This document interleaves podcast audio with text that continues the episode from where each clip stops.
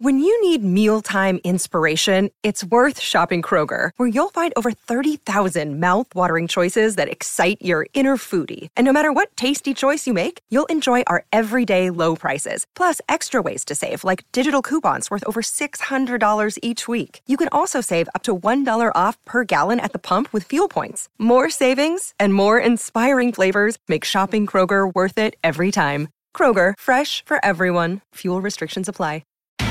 It's Tyre Power's Big Footy Final Sale. To kick things off, you can get the power to buy three and get one free on selected Toyo passenger car and SUV tyres. Tyre Power's Big Footy Final Sale can't last. Visit tyrepower.com.au now. It's time to cast off on a new adventure. This is Real Adventures with Patrick Dangerfield and Aaron Habgood. Hello and welcome to Real Adventures from wherever you are listening right around the country. Patrick Dangerfield, Aaron Habgood here with you this morning. You can follow us on our Real Adventures Facebook page to join in the conversation to chat all things fishing, boating, and the great outdoors. Good morning, Redmond. Morning, Patrick. How are you? Going very, very well. We've had a very large week on the tracks. I'm a bit knackered this week. But You say uh, that every week. I swear you just sit in the cafe down at the Cats there with the boys, Hey, lattes. Just getting better every week, mate. Just getting better every week. Hey, let's jump straight into it. Straight off the bat, my weekend fishing. Been a, it was forecasted as you know some really nice days. Changed early on in the week. All of a sudden, the wind came up. Did you get a chance to get out? Yeah, so Monday was very, very ordinary. Uh, but we didn't get the rain. I know they did around the country in the important parts. They got the rain, but back at home here, we didn't get a lot of the rain, uh, which is I don't mind that because it actually hammered down where we needed it. So I think uh, Cam was Cam uh, White, our good friend of the show. He was down doing a fundraiser down in Lakes Entrance and reckons that down that way Bairnsdale just copped it, which is exactly where the fires were, and the last of that fire sort of heading towards that Marlo Mallacoota in between there, which is awesome to hear. But then the southwesterly was blowing, so I didn't get out for a fish. Then on the Tuesday, uh, sleeping, and then we had that flood tide in the afternoon. And what I mean by that was we had that southwesterly wind, but because it was so windy the day before and the swell was up, we jumped on the whiting in Port Phillip Bay, and they weren't a treat. Bit harder to get my squid though because I couldn't see the bottom. I hadn't been out for a few days. I was going to say the the back of the dirty water, obviously Yeah. helping the whiting bite. He's spot on. The dirty water, nice tides away from that full moon as of last week, approaching the new, but the tide was still pretty good. And then it went into Wednesday. Now, I had my eyes on Wednesday all week uh, leading up to this before the Kingfish. Uh, and then it's shaped up to be a big northerly wind, so nearly 30 knots. But the good thing about a northerly wind is quite often it means the swell's going to be down, which it was as of Monday into Tuesday into Wednesday was nearly flat from the swell that it was. And then we headed offshore early, so we saw a break early on daylight, which was around that sort of 10 to 12 knots to get our bait. So we got our live bait first, and then we went searching for kingfish when that once that wind got up. So we fished nice and close into shore out of the wind, and it was windy while we were fishing, but you just don't notice it, especially in the Staby with the hard top. You got your nose into the wind and the tide. Fortunately, it was going the right way, both in the same direction. Held ourselves there, and we caught some really nice kingfish. That was good. Very similar You had a few issues with green water earlier in the yeah, week, though. yeah, that yeah. Even into last week as well, the green water. I uh, had a mate that really. Can you tell us why that? Why does that have such an influence and impact on the fishing? So basically, with kingfish, it's just one of those common knowledge, I guess you could say, that kingfish is very hard to catch in green water. They don't like green water. Yep. Uh, they sit, and what I mean by green water is when you look in the water, You can actually, you Yeah, can- it looks it's green. yeah, it's really, Yep. it's versus that beautiful deep blue you get when you head offshore. Exactly, and the easiest way to explain it in shallow is if you're in 10 to 15 meters of water and you can't make out the bottom, that's not good because that green water is usually The reason why. the reason why that you can't make out the bottom. So, uh, actually, a good way, a thing to talk about with the with the dirty water, a way to find it. Now, some parts will have clean water on swell, and other parts will have uh, dirty water on swell. And what happens is, if you go to a, if you and I are heading around sort of your place, Pat, Moggs Creek, and if you follow along the coast. And you've got a very beachy coast, and you can see it from the boat. You're looking into shore, and you can see the beach. It's sandy. Quite often, off the back of that beach, it's traditionally going to be sandy. Yep. It's going to be sandy. When you get to if you once you start to see some rocks or a headland on the water, quite often it's going to be reefy in that water out the back of that cape. Now that's a real good tip for anyone trying to find ground. If you aren't very familiar with sonars or you're wanting to start a starting point to use your sonar, find a big headland. excuse me, and it's going to take you to uh, some sort of structure around it quite often. Coming back to what I was saying with the sand and the reef is if you find that headland, quite often around that headland, like I said, it's going to be reefy. There's not as much sand for the waves to break on and create dirty water. Where when you're on that sandy beach, quite often it's sandy in the water and the waves are breaking and that creates the dirty water. So it's constantly hitting the sand.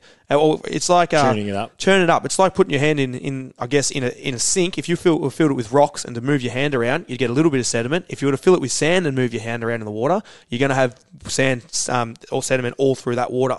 So it's the same story in the ocean, and that's how we target these kingfish to find the blue water. So not only fishing deeper works really well too. So if you come out of my my home ground, you come out of the Port Phillip Bay Heads, and you turn right at the back of Point Lonsdale very heavy ground at the back of Point Lonsdale. So quite often that it's going to be cleaner than what it's going to be if you move towards that Ocean Grove ground. And that comes into if you're diving for crayfish, if you're diving to, to look at uh, any structure or whatever it is, or fishing for kingfish, to find that clean water, that heavier ground.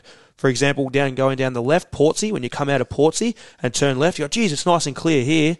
Then all of a sudden you get down to the shank if you're fishing down the shank and it's copped a flogging. Yes, it's a headland, but there's sand on either side of it. And what happens is that sand, because there's so much tide, it just gets drawn around and hammers around that headland. And that can be an issue down at Capes. For example, I know the areas in at Lighthouse near yours, Pat, uh, house, Pat, that holds a lot of tide at times, doesn't it? It, it moves big time. And which, but that's what the kingfish like as well. So predicting your swell and then understanding where your dirty water is going to be is going to save you from wasting time catching nothing to catching maybe two or three fish if you are determined. And I made the mistake last week. Oh, uh, Not so much I made the mistake. A mate of mine was determined after I caught those kingfish for a couple of days. He wanted to catch kingfish. He never caught them before. And I said to him, he, he travelled a fair way.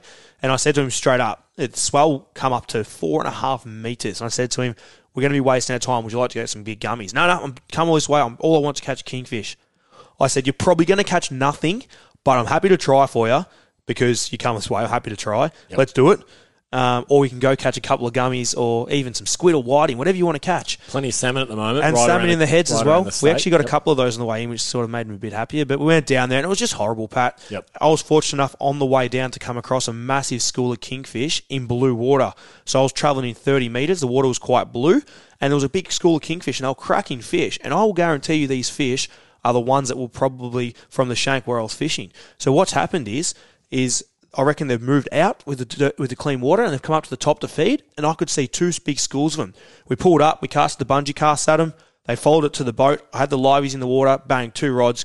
Did unfortunately dropped both of them, but two rods went off. They popped up again, did the same thing. They didn't take the liveys. We didn't see them again for the rest of the day. We worked the shank for three more hours, didn't catch a fish. But we went back to that spot where we seen them, and as the tide started to pull out to where that was, the water in 30 metres within 20 minutes. We only did 20 minutes and went back. We may as well go back to where they were. Yep. So we went back out and didn't see another fish for the rest of the for the rest of the day for another four hours just because the water was gross. Then it And, got and people wonder why they're a prick of a thing to fish for. they're a stupid fish to catch. At least white, you get the odd one in clean water. You don't even get these. And then end of the week, we won't wrap up too much. We got some nice gummies as well. And then, unfortunate enough, after we finish our chat here, I'm heading straight to Peterborough. Uh, t- heading straight to Princetown, a beautiful place down on the west coast there. Uh, we're going to do some. We're not going to fish. We're going to do some diving over a couple of days. Have a couple of beers around the campfire because it's obviously the Australia Day long weekend this this week, uh, leading into the start of um, leading to the start of the Monday Tuesday, which I think a couple of people were taking a couple of sickies to make it a long weekend. Patrick, No, people never do that. but yeah, I'm heading down there. That's Red's tip for this weekend. Yeah, take a couple of sickies. but we're heading down there. Going to grab some crays. Hopefully, there is a bit of swell around as I've seen this morning. But we're going to punch down there and hope well, the miss is going to drive us down there because she's no, she's about seven months now, Patrick. So no driver. We are going to focus on Princetown a little later in the show. Hey, Redmond, um, marlin off the east coast of Australia at the moment. Now, there's been so much talk around the influence that these fires have had and the devastating impact that they've had uh, on the country, which is clear to see. Um, but we spoke on last week's show. The most important thing that people can do when it is safe to head back into these towns is to get back in there and support those local businesses and start fishing again. Support the local bakery, the local petrol station, whatever it might be, local tackle store, because there's some great fishing to be had. Yeah, there is, Pat. You nailed it on the head. The fishing is going to be the best to come, and I'm going to start up sort of around that Batesman's Way area. Uh, so Bateman's Bay. What did I say? Bateman's Way. Oh, sorry, Baseman's Bay Area. Good start to the show. Uh, Baseman's Bay Area. Basically, it's a beautiful place, Baseman's Bay. I'll say that properly. Uh, Baseman's Bay is a ripper place and has a seriously good fishery. Now, like you said, I want to say it again. Make sure it's safe to do so to get there uh, and also to be there. Check your check you can just, there's so many apps now, Pat, and also social media and a simple phone call. You can it, you can work out what's going on. But basically, we're going to talk a fair bit of fishing for these towns, what they've got to come. The marlin have already been pretty good there, and they're only going to get better. And the good thing about Batesman's Bay, it's not a massive trek to where the feeding grounds are. You're looking sort of between eight to fourteen k's, depending on the angle you're going to travel, and that's to the Excuse me, that's to, To the, the continental shelf. Yep. Uh, and, there's some, and- and there's some, obviously some beautiful islands around Bateman's Bay as well. oh, there's plenty of things to do around Straight off the heads, obviously Tollgate Islands, and it's Trinidad in Rock. of- it's heaps of yeah, stuff down there. is beautiful. And Yep. another good thing about well, pretty much anywhere on this east coast of uh, of New South Wales, one thing they have that we don't really have as good in Victoria is the the, the river and estuaries. That I think they're Yeah. tremendous along there, uh, and the flatties that they catch in there.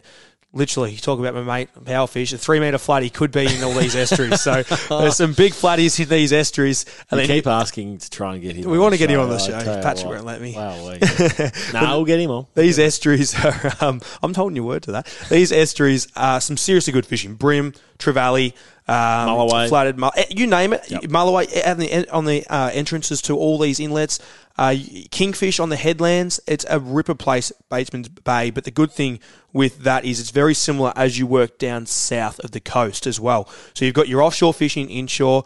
Then we head into uh, Narooma. Now Narooma's a uh, beautiful place. You've got a few spots in between us and uh, in between here and there. You got inlets. Uh, I'm just nailing a few of the bigger ones at the minute. Uh, Narooma, another beautiful place. The bar can be a prick at times, so please make sure you know how to travel and and, and uh, come enter and exit a bar. So talk to us about uh, Narooma and the bar because clearly one of the, the biggest stresses is is you know following um, and pushing out through a bar. Do you do you look at how the locals are doing it before you head out there? If you're going to fish it for the first time, uh, do you try and take you know someone a, local out and get him to sit on the boat, or do you just sitting watching and, and picking the right day with with little swell? I think picking the right day is extremely important, uh, especially if you haven't done it before. It's going to be hard to get a local probably on your boat. Maybe a charter boat might be a good way to hire a charter for a day, ask a few questions, Yep. and come in. But basically, it, it, what happens? It rolls in from that east and it comes straight into Narooma, and it can get nasty. It's open to the ocean. It's not like Burmy where it's a little bit protected. It's Narooma. It can get quite rough there. You jump on YouTube and look up some of the boat stacks there. Really bad. Really, some of them are no good whatsoever. Gwayne had a great video on on your website a couple of weeks ago around um, bar crossing. Absolutely. Yeah, yeah, all- all on Salt Guide. There's Yep. numerous ones. I've got the Bowen River. Gwaines did Welshpool, I think. Uh, was. Inverloch, Inverloch, Inverloch. Inverloch. That's where he did. So yeah, crossing bar. It's understanding your ocean, your waves, and also your tides. Tides play a massive role, like your ebb tide or your outgoing tide pulling out of one of those estuaries into an ocean with a two meter swell can make that two meter swell three plus meters. Really so jacks it up, yeah. exactly right. So it's about picking your day. And the good thing with Narooma on its day you got a place uh, known as Montague Island, which is only a short uh, trip out to, to Monty. It's about eight kilometres as you tuck around the corner there. And right now, Montague Island uh, is fishing extremely well for kingfish. Now, this place, for some reason, kingfish one day. Uh, 50 centimeters long. The next day they're 10, 15 kilo. It's it's a place you need to. You just got to go, and there's not a lot of consistency in fish sizes. They're, like I said, they could be anything. Yep. But you're going to get fish most of the time there, especially when there's tide. You get tide moving over it, kingfish love it, you're going to catch fish. Then you've got the shelf behind it as well, which is not too far out either. It's only about 20 Ks, uh, which is pretty similar to Burmy as well. So it's not too far. And you've also, once again, got those inlets. You head down to Burmy, and Burmy's a place that I love to, uh, I love to fish. Uh, it's not that far from Monty either. It's only about 20 k's to Monty, and then you've got the shelf. It's not even the shelf. You've got a couple of places off Burmy, like the um, the 12 mile reef, and which is where the marlin fishing starts. And it's well, not well, the beauty of Burmy, you can fish off the jetty and get some of the, some incredible fish. Yeah, you can catch every, and that's uh, the jetty fishing in Narooma and even up to Bateson's Bay is awesome too. You can get kingfish all off the jetties up there. Yeah. Like it's just, it's a place it's well worth taking the family for safe fishing and uh, all like as in the inlet fishing, safe fishing, as well as the hardcore offshore fishing, which a lot of people are into. But like I said, Burmy not too dangerous coming out. Check Scotty down. We got Scotty joining us on the show today from um, Bait and Tackle. He's going to take us through the insights to the marlin fishing, how it's starting to shape up for the season. But basically, it's not too far uh, from the shelf uh, to the start of the marlin grounds, I guess, or not necessarily the shelf. The start of the marlin grounds is only about 16 kilometres offshore. Now, this is the uh, this is the downfall when you push a bit south, further south to a place like Tathra and Eden Eden's my favourite place in the world. Tathra is a beautiful place, but basically you're travelling double that distance to get to the shelf. To get out, yep. One good thing about Eden that Bermagui that don't have is Twofold Bay. Twofold Bay is the big bay out the front of Eden, uh, and you can fishing there in some winds. You can catch mulloway, kingfish, big flatties, tailor, salmon. You can catch everything in there, and that's why I like to go to Bermagui because this is uh, sorry to Eden. This is when I'm marlin fishing. Bermagui is just so easy, but the problem is the boats also can really stack up there. You yep. can be in a line for an hour to put your boat in on seriously good marlin fishing and weather days. Where Eden, bit further to travel. You got the bay if it does get windy, so you sort of can do two or three things at once. If you because we spend the week up there for the Marlin comp, which is coming up on the uh, it's from the 7th to the 14th of March. If you are interested in going to support the amateur comp in Eden, we'll, we'll, talk about this next week. I reckon we'll pump up the comp, get a few people back down there fishing it. It's a ripper comp, but basically Eden, the whole New South Wales coast, the fishing is awesome. Make sure it's safe to go there. Head down there, support the local businesses. Go there with empty eskies, empty fuel tanks, whatever it is, and uh, spend some money and catch some fish and have a good time. We need to take a break. Plenty more real adventures after the break. You're listening to Real Adventures with Patrick Dangerfield and Aaron Habgood. Welcome back to Real Adventures. It's time for the Social Club where we answer your questions from social media, and you can head to our Real Adventures Facebook page to join in the conversation. Uh, Redmond, first question from Sam. What electrics are you running out of your Stabicraft? I've heard you talk about Garmin. Have you used anything else in your time on the water? I have used numerous things, uh, things, sorry, units on the water, I should say. Uh, at the minute, I'm kitted out with all the Garmin gear you can get. I love the Garmin gear at the moment. Yep. I'm running 16 inch screen with a one kilowatt transducer. Also with um, I'm not going to say the word because I can't. Panoptic, Panoptic live scan. I forget. you have to. You can Google it if you want. And Panoptix. Panoptix. I think it's that's how you pronounce I'm not it. Sure. Yeah, I was, but I, I call it the live. Scan. It's bloody awesome. Whatever it is. the live scan. Yeah, the live. The I call it the live scope. It's uh, it's awesome, and that's that. There, I'm still learning that. It's only a new technology. They're about two grand, just under, to get uh, on the back. And what that is, it's like going in for your baby echo, I guess you could say. What's happening underneath you is happening. You can see the shapes of the fish in themselves. How cool is that? Like you can watch them when you're on the slimies getting your bait for the kingfish, you can just see them darting around where they are, what depth they're moving to, and you go drop. Say to the boys, drop it down three meters, drop it down six. You can see exactly where they are, and I know you can on a, a traditional transducer, but these are individualized, individual, individualizing each fish species, yep. so you can determine what they are, as well as the kingfish. When I'm when I'm marking up the kingfish, you can see my sinkers on the live scope. Then all of a sudden, you can see the kingfish come up behind it, and you can see the slimy dude disco bickies all around the screen, just petrified, and the kingfish are chasing it, and you can see him moving around. So it's an awesome bit of technology. I've also used the likes of uh, Simrad, uh, Humminbird, Furuno. I've used them all. Uh, all is great. It's about learning what you like and how to use it, and I can't complain with the units I've got at the minute with Garmin. Uh, uh, with Garmin both transducers. Beautiful work. Next question is from Kev. G'day, boys. Love the show. I need to update my trailer. Would you use a would you do you use? A skid trailer or a roller? Roller trailer, yes. Sorry, just didn't quite Good reading skills. Perfect. Uh, um, what do you roll with I'm, at the moment? I'm running roller trailer on mine at the minute. Uh, I haven't put a lot of thought into it. Uh, I'm pretty happy with the roller trailers. The only with the boat catch, they work really well because obviously the boat with the rollers tries to roll off rolls quickly, quite yeah. quickly. Yep. Uh, so I run the boat catch and it works a, a treat. And I'm running the Dunbier trailer. You, oh, there's a reason that they run them with uh, with our stabies to do with the shape of the keel on the boat. So most keels run obviously run it runs down the middle of the keel, and most of the weight's usually taken on a trailer on the keel, not so much on the sides on your rollers as yep. such. So the skidded trailer works just as good as the rollers, and I think Dunbier have now bought out, out a skidded uh, trailer as well as of last year's boat show. Yep. So you can check that out as well on Dunbier on their website if you are interested in looking at the differences between them. But what about you? I'm I'm both. I I don't see yeah, they work treat. Yeah, I wouldn't use a skid trailer for beach launching. Yeah, because okay, I, it needs to be able to roll off quickly when Yeah. you back the boat down, and we sort of jolt it.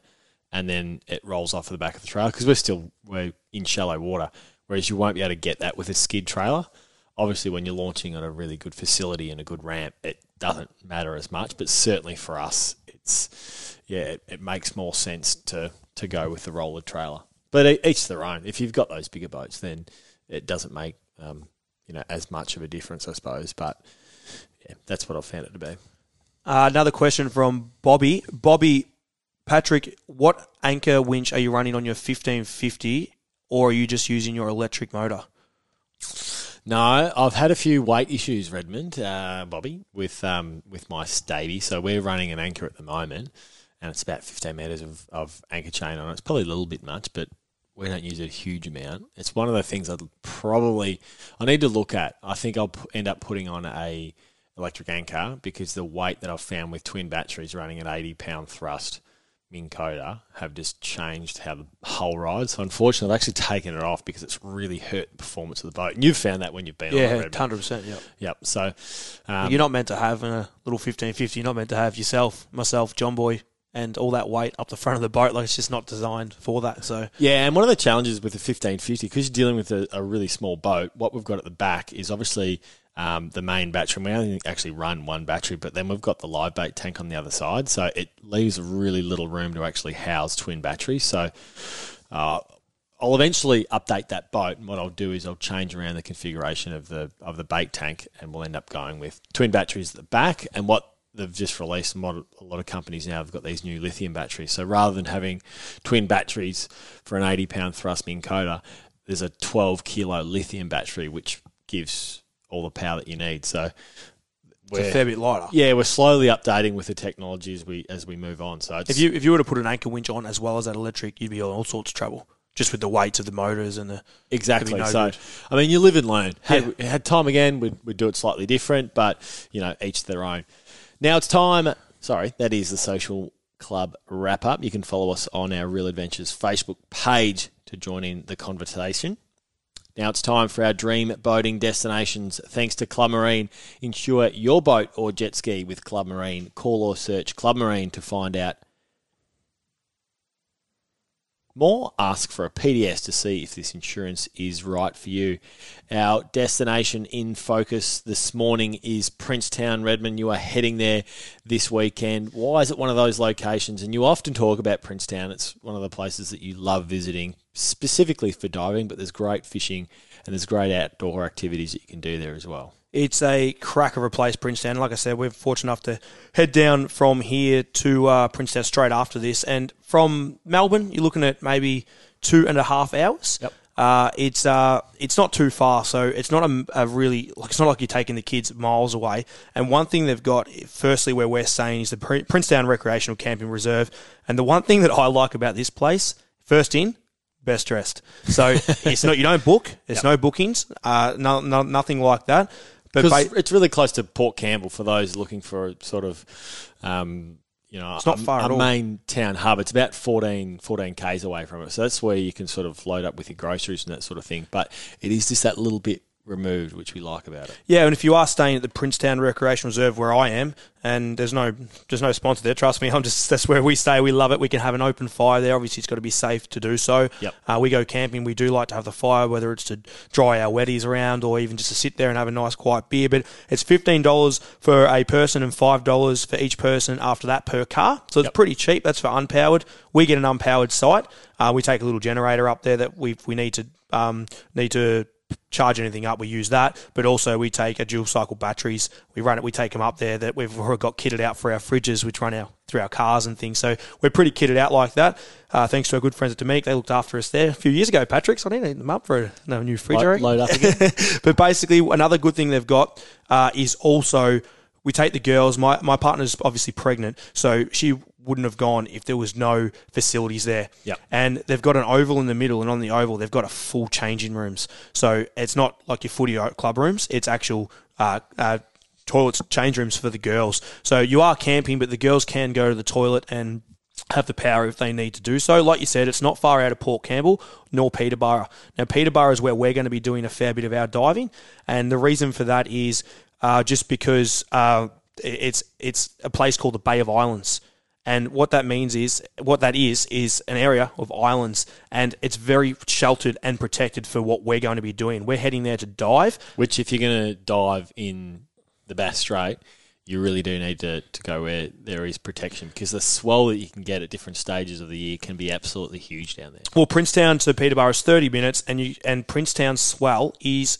crazy. What I mean by crazy is you walk down to the beach, it's it's waves on waves, as Powerfish says. It is waves, just literally insane. You'll get them 20 foot. Yeah, like- like crashing down. So we travel up the coast about 30, 30 kilometres down to Peterborough. Uh, I'm not sure if you've ever seen the Peterborough boat ramp. yeah, it's the world's steepest boat. The world's steepest boat ramp. It's Uh, fantastic though. Like it's, it is. it's not as hard as people, and I'm not just saying this because No, I'm a fish. It's not as hard as everyone makes it out to be. You literally drive down on an angle, you get down to the beach, and we take the smaller boats and we back them in exactly like you would out the front of your house, except 10 times easier because the sand is so compressed. Hard, It's yep. hard sand. And we do our diving in the Bay of Islands. Like you said before, swell is an issue down, especially on the southwest coast of Victoria. It is an issue. It crunches through. So the Bay of Islands is actually very protected. So if there's swell where you normally want to dive, you can dive all through these islands and get crays all the way through. One thing that I, I I'm not saying this because you do stuff wrong. Uh, people get carried away and get excited with crayfish. Now, down there in the Bay of Islands, there's a lot of small crayfish, just on size to small. Fisheries monitor this area red hot. So make sure if you are going down there to uh, to dive to grab crayfish, take your measurer under the water with you to measure them before you hurt the crays, bringing them up in your catch bag or whatever you like, 'cause that can damage them, and get rid of them uh, straight away if they're undersized because the fisheries are red hot down there, and especially on the Australia Day long weekend like. Uh, like it is this weekend coming. Well, enjoy yourself, Redmond. Princetown is our dream boating destination for this morning. Club Marine is Australia's leading provider of insurance for boats and jet skis, and now you can win the dream with Club Marine. Club Marine members have the chance to win a share of over $260,000 in prizes, including a Ram 1500 Laramie pickup truck and a Northbank 600C boat and trailer package. Call or search Club Marine to find out more. Eligibility criteria, terms and conditions apply. Call for a PDS to see if this insurance is right for you. New South Wales permit number LTPS 19 33208. On Real Adventures, it's time to get all aboard for Dometic Mobile Living Made Easy. Welcome back to Real Adventures. It's time for All Aboard thanks to the Dometic CIB 26 cooler bag. Keep food and drinks cool on your adventures. Our special guest this morning is Scotty from Burmy Bait and Tackle, who's had it tough, obviously, the last few weeks and last few months. Really, it's been a, a really challenging period for a lot of local businesses and local communities up and down that eastern seaboard. Good morning, Scotty. Morning, lads. How you going? Going not too bad, thanks, Scotty. And now, basically, you've like you said, Pat, it's been tough down that whole southeast coast of New South Wales.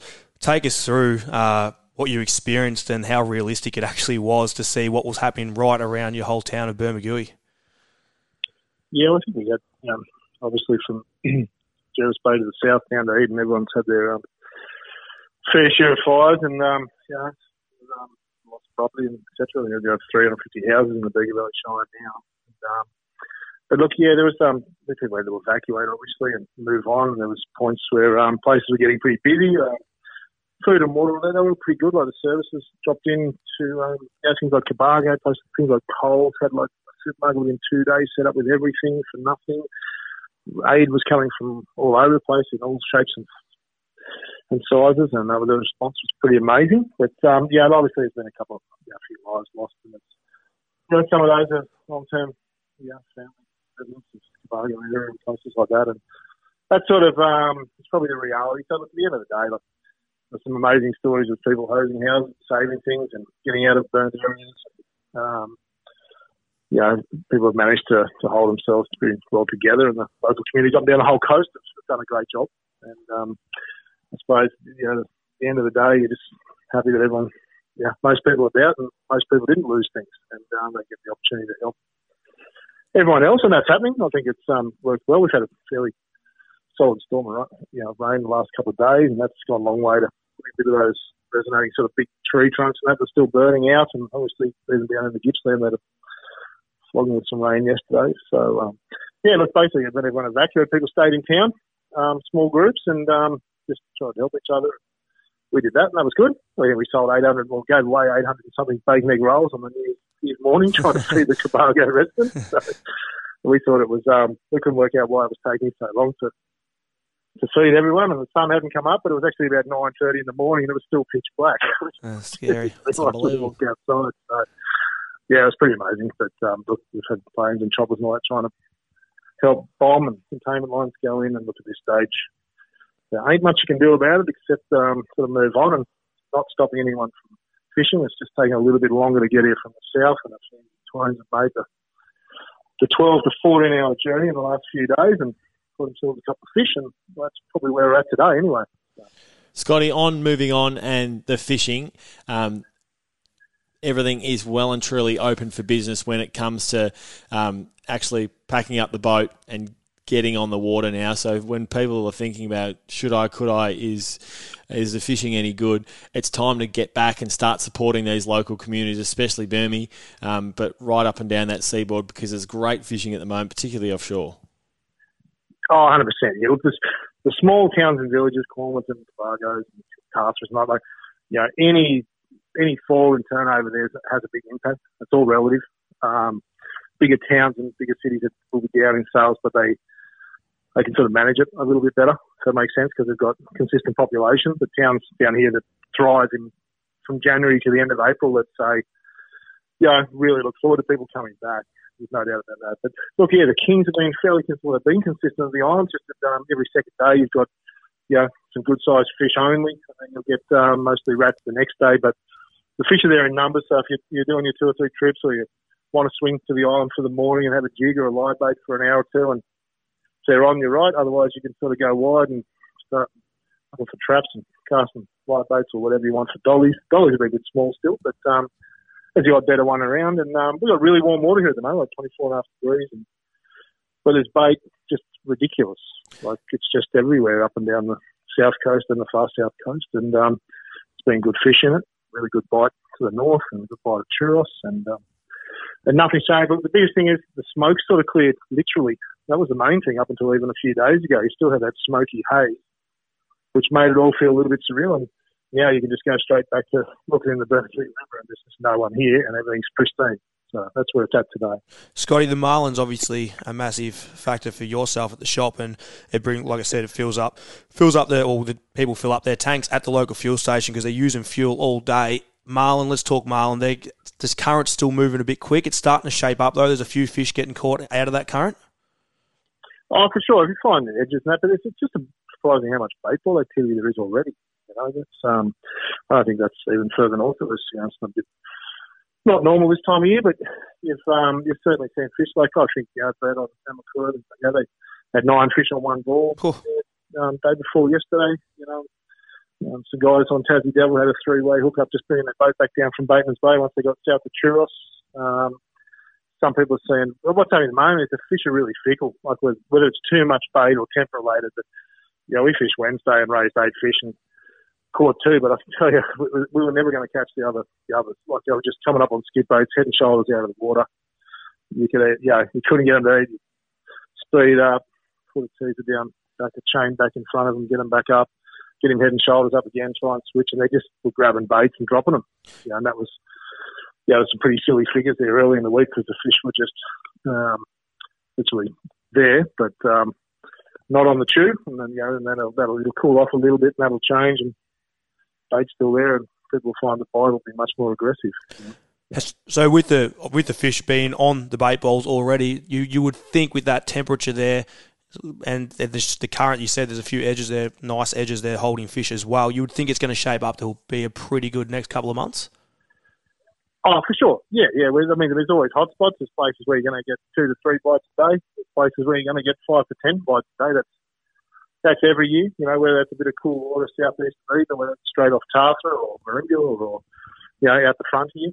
Um, yeah, but it's good to see that out the front here, you know, it's only a 20k run is already being proving quite consistent, you know, yeah. for the first couple of weeks, even though conditions are probably not ideal. You know, so you probably it's just good to see a good number of fish, despite the water being 24 and a half to 24.8 degrees, and yeah, not a soul car. I think it's upwelling and pushing west a bit underneath because you just get out over the edge a little bit, and you just have a really unstable sort of washing machine like swell and roll, and you can just tell that even though the current's sort of probably running to the south, you've got um, there must be some sort of current pushing up westward, yeah, subsurface, just the way it makes that water stand up. So you're still getting that upwelling, which is Yeah. keeping bait tight on the tight on the edge itself, not so much back in 77. So that's a good sign. Let's take it inland a bit. I've seen on the social media a couple of couple of big flathead have been caught as well, which is also good to see in the inlets. Uh, How's that fishing? Yeah, good. Um, all the guys been consistent, not not consistently big fish, um, but just good animals. Um, people can go and yeah, release all they want or keep their food or whatever. A lot of fish seem to be around that 45 to 50 centimetres, which is a, a good fish on a hard body or a soft plastic for anyone to catch. Um, Wapengo Inlet's probably been the pick of it the last 10 days. It's just been uh, just highly productive for anyone with their kayaking or off the bank in the tinny. Um, and Mogareeka or Bega River at Tathra is stand out probably for the bigger animals and Tuross also. But, um, we had the, the young fella. We put a picture up of his 71 centimetre flathead there this morning, but he's rather popped him about half an hour later with a 91 centimetre fish. That's just, that's just like, I mean, I've never caught one over mid 80s, and lots of us haven't got much above that. And you know, you have these youngsters getting around and pulling 80 plus centimetre fish just on a regular holiday. So that's good to see. and that's good. Um, good. There's lots of bait in the inlets, and they're closed. Because the inlet's been closed for so long, I think it's getting a better sized fish. The snapper are becoming legal size in Wallaga Lake now. Um, you know, you see the few fish in the mid 40s. Because everything that's in there is surrounded by bait and trying to grow. And um, as long as we don't get a massive push of black water from, you know, excessive storm damage or anything like that that might rush a bit of black water and in, um, we've had a few showers of rain. That's stabilised the country a little bit. It's actually greened up. We drive to Cobargo now; it's green. You know, two inches of kikuyu coming out of the water, and it was burnt ten days ago. Yeah, yeah. So shows you that um, we need that to stabilise a bit of topsoil so that we get these sort of bigger storms that you normally get in February. We're not running off into the estuaries with ash and filth, just to, um, really stuff up the fisheries a little bit. So that hopefully we can get away with that not happening. That's the main thing. Scotty, thanks for joining us this morning on Real Adventures and and I suppose filling us in that the area is fishing incredibly well. So if you're thinking around fishing the Bermagui region or right up and down that eastern seaboard, um, latch on your boat and get fishing. Thanks, Scotty. No worries. I just wanted to say, lads, if you don't mind, we do have that auction that we launched with Timmy Dean from Calypso Fishing Adventures yesterday um, for three days at Cairns, um, fishing all inclusive, worth about 11 grand. Uh, but that is going to be an auction open until next Monday, and that is going to go directly into the community via the country club, which we think is an appropriate channel. So it's very good of Tim and And I'm where, going to keep an eye on if anyone's thinking about to go into Cairns this year. where can we just just so everyone knows where can we find the auction to bid on it? Uh, what's it on? That's just a bid, a bidding in the comments on our Facebook page on the thread that is pinned to the top of the Burmy Bait Tackle Facebook page. So Burmy Bait and Tackle. It's All pinned to the top. there. Get your bid on there. Yes. And do and uh, do you spend some money, Patrick? Pull the Absolutely. pull it out of the pocket and uh, no, that's good because we've had a few of those down here, and it's, that's awesome to see the Burmy. They've copped the fires and they're doing this, and well done to Calypso. Yeah. That's awesome for donating. How much? Eleven grand? You say? Eleven Uh, grand Well, trip. it's three full days, all inclusive. Um, our Cairns on the Black Marlin season this year, and um, you just got to cover your airfares up there. Current bid's around eight thousand five hundred dollars, and I gather as we get to Sunday afternoon and next Monday, that'll probably go for a little run, but it is all for a direct. Yep. injection of cash back into the immediate economy for places like the country club that could not trade for two weeks and um, really suffered, acted as the RFS and the clubs are in club is a vital linchpin in any little township, considering it holds all the sporting clubs and things like that and whatever else in town that's owned by the community. So it's a good cause. So anyway, it's something to look out for. No, that's that's great. Well done, Timmy Dean. Well done for donating that. Calypso Fishing Charters, three days fishing. Log on to the Burmy website and start beating away. Thanks, Scotty, for joining us this morning on Real Adventures. All right. Thank you, gentlemen. Cheers. Thanks, mate. Thanks, Scotty. Scotty from Burmy. Scotty from Burmy Bait and Tackle. It's time. Scotty from Burmy Bait and Tackle. That was all aboard for Dometic, Dometic Mobile Living Made Easy. Redmond, it's time for Red's Review. One of the things you always talk about when it comes to kingfish is looking after your live bait. And you can't do that without a live bait tank, Redmond. Exactly right. And what you're about to talk about here is your portable live bait tank. It's going to pass the review to you because you did a little bit of research, unlike myself this morning. So I'll let you take it away. But the importance of a live bait tank in a boat is I, think, I think it's up there with having an engine sometimes if you want to catch fish. And the reason for that is it's simple as, for example, for me during the week chasing the kingfish, you can run a, you can run two live bait tanks. Now, I don't have it on my boat. I've got one live bait tank, but the portable one that you're about to talk about, if you don't have one, it allows you to have one, or you can run two. And what that mean, what I mean by that is, is you can actually split your slimies up from your squid. You're not going to have squid killing your slimies in the in the tanks, and also you can also if you really want to have a heap of slimies in the tank for the whole day, you can run half and half in your portable one, which it works really well, and it can also catch you that fish that hasn't caught you one. That's just a tank in itself. So, for example, if you're out shark fishing down off your house, Patrick, chasing a mako, and you haven't got a haven't got a live bait tank, but you put one of these portable ones in there, and you're getting a few slimies while you're uh, waiting for your shark drift. They come up in the burley, and you can you can put one slimy in there or two slimies in your live bait tank just to have there for a live bait if a mako does come up and say, for example, you get a dead bait in the water and it won't get active on that bait, you can chuck a live one in, and that's what it can be to change to catch your dream fish, just having that bait in the water. So a live bait tank is extremely important, and it's going to help you catch a hell of a lot more fish, especially kingfish, marlin, and a few other species. All right, we've done a little bit of research for you. Now, the most important thing when it comes to a live bait tank is aerating the water because that's the thing that keeps the fish alive. Now, you can't do this with a totally sealed lid, so you can't just put any old cooler and then just fill it full of water and put fish in there because there won't be enough oxygen there. So, what you need to do is aerate the water. Now, some of the easiest systems when it comes to aerating the water, um, we've looked through our basically our the bargain boat bits catalog and we've found the Seaflow live bait rechargeable pump kit. Now this is sixty bucks. Um, it was the cheapest that we'd, we'd found. Yep. Uh, and basically because it's rechargeable, you just charge it before you go out fishing, charge through a USB, and then that will aerate your water. Now if you're going to use um, sort of a DIY setup, and you're not going to have an overfill, overfill so you're not you don't have a pump that's pumping fresh water. And if you do have an overfill, make sure you've got a bilge pump on your boat in case, just to throw it in there. Sorry, Pat. Exactly right. So um, there's a couple of really good portable um, setups that are that are available. Banggood make a 28 liter waterproof fishing live bait cooler. Now this is a crunchable bag, so it's soft shell, so it's easier to store when you're not using it. Salt Attack do the same thing. They've got a flush slash live bait tank, so flushes motor use it as a live bait tank. Now you, you don't really want to cross it over, so if you're going to lo- use it as a as a flush bag for your outboard, just leave it as that. Otherwise, it will fill up. Yeah. Obviously, Redmond with your uh, different oars that you don't really want for your live bait tank, but they can kill them. Yeah, they're great for, for live bait tanks because they're a really good size, and once again, you can you can compact them down. So we found this on eBay um, at 140 bucks. So easily collapsible. You can fit your um, your rechargeable aerator into it, and when you need to fill it up with with more water, or the water starts to get a bit stagnant, and you need a bit of a refresher, basically use a bucket. So for well under 200 bucks, you can have a system that's set up, um, you know, to look after your live bait tanks. There's a, there's plenty of other different um, setups you can use, and there's there's purpose built ones that we found for around 140 bucks. Um, that are really good as well. So, What was the um, best site you were looking at to find this? There's the we found a lot on eBay. Bargain Boat Bits is where we've Yeah. done most of our research. Now, most of the the um, marine shops will use Bargain Boat Bits because it's a it's a buying group that harnesses the power of all different shops buying at a lower rate. So. For the consumer, they can sell to you at a cheaper rate. So that was the one that we looked at for Red's review this morning, and that's it, Redmond. You're listening to Real Adventures with Patrick Dangerfield and Aaron Habgood.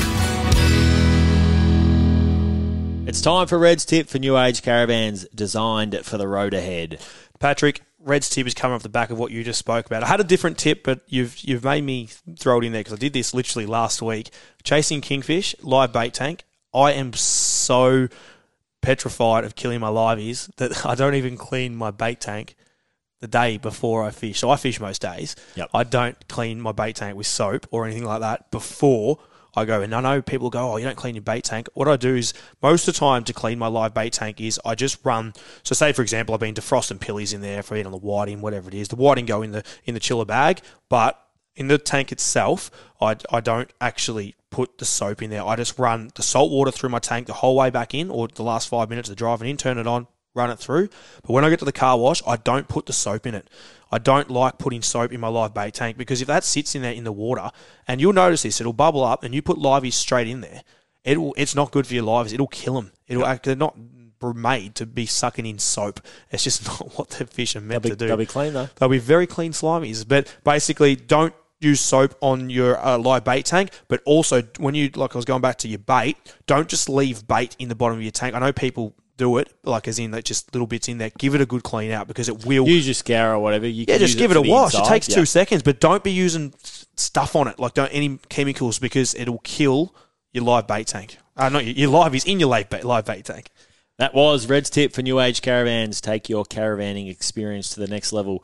New Age Caravans designed for the road ahead. The flying gaff this week, Redmond, we've seen right throughout uh, various social media pages throughout the boating and fishing industry. It's lit up this week that uh, a man from Malaysia um, is believed to have been hit by a fish and it has uh, speared him through his Oh, neck. We're not exactly, we're not sure what actual species of fish it is. Kind of looks like a yet. spear fish. Like I'm not joking. It actually it's hard to say in those photos. but he's been speared through his neck. And if you need a visual picture for it, this is a, a longer billed fish that has gone through his neck. How it hasn't killed him is quite extraordinary. But unfortunately, the uh, the young fella this week gets the flying gaff. This has been Real Adventures. It's time to go fishing.